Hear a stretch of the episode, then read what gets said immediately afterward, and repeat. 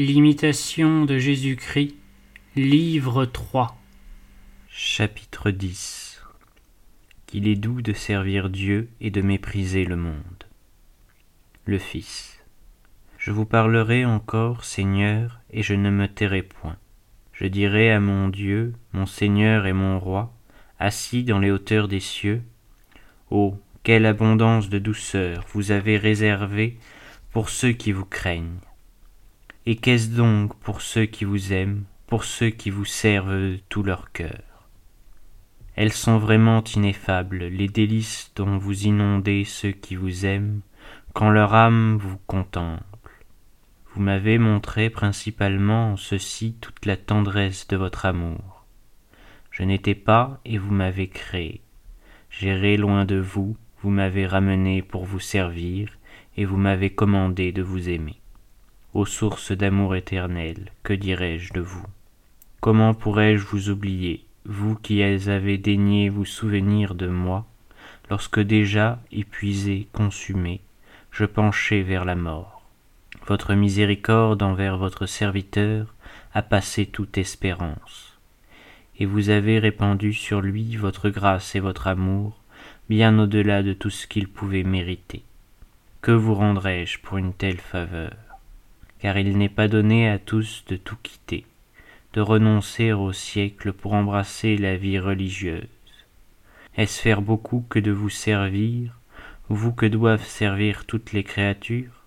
Cela doit me sembler peu de chose, mais ce qui me paraît grand et merveilleux, c'est que vous daignez agréer le service d'une créature si pauvre et si misérable, et l'admettre parmi les serviteurs qui vous aiment.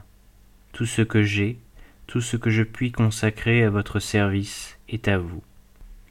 Et néanmoins, prenant pour ainsi dire ma place, vous me servez plus que moi-même je ne vous sers. Voilà que le ciel et la terre que vous avez créés pour le service de l'homme sont devant vous, et chaque jour ils exécutent tout ce que vous leur avez commandé. C'est peu encore.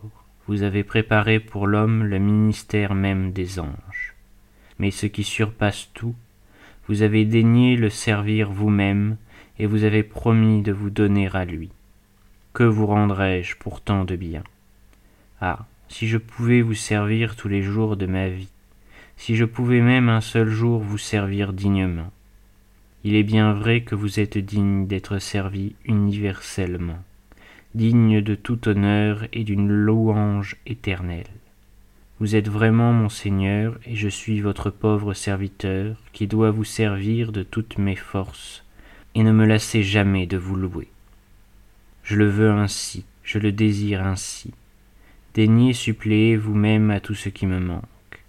C'est un grand honneur, une grande gloire de vous servir et de mépriser tout à cause de vous, car ils recevront des grâces abondantes ceux qui se courbent volontairement sous votre joug très saint ils seront abreuvés de la délectable consolation de l'Esprit Saint, ceux qui, pour votre amour, auront rejeté tous les plaisirs des sens.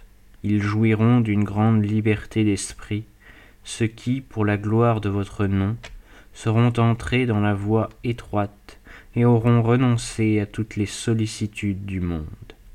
Ô aimable et douce servitude de Dieu, dans laquelle l'homme retrouve la vraie liberté, la sainteté. Ô saint assujettissement de la vie religieuse, qui rend l'homme agréable à Dieu, égal aux anges, terrible aux démons, respectable à tous les fidèles.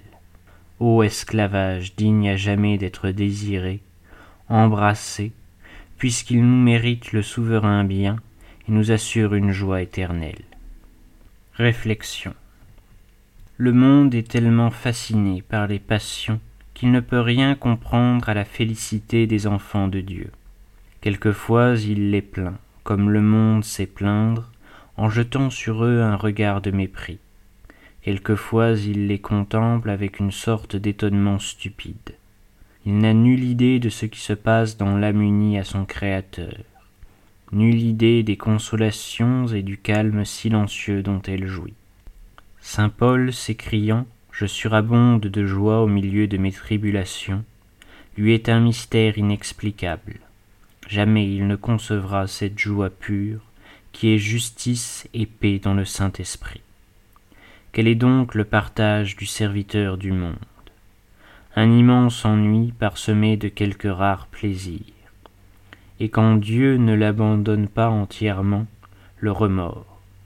Creusez dans son cœur, vous n'y trouverez que cela. Le remords et sa justice et l'ennui et sa paix.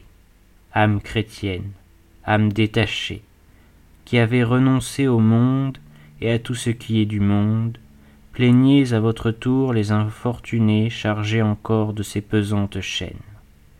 Mais plaignez-les en vous humiliant aux pieds de celui qui vous a délivré, et dont la grâce, qui ne vous était pas due, vous met en possession des seuls biens véritables.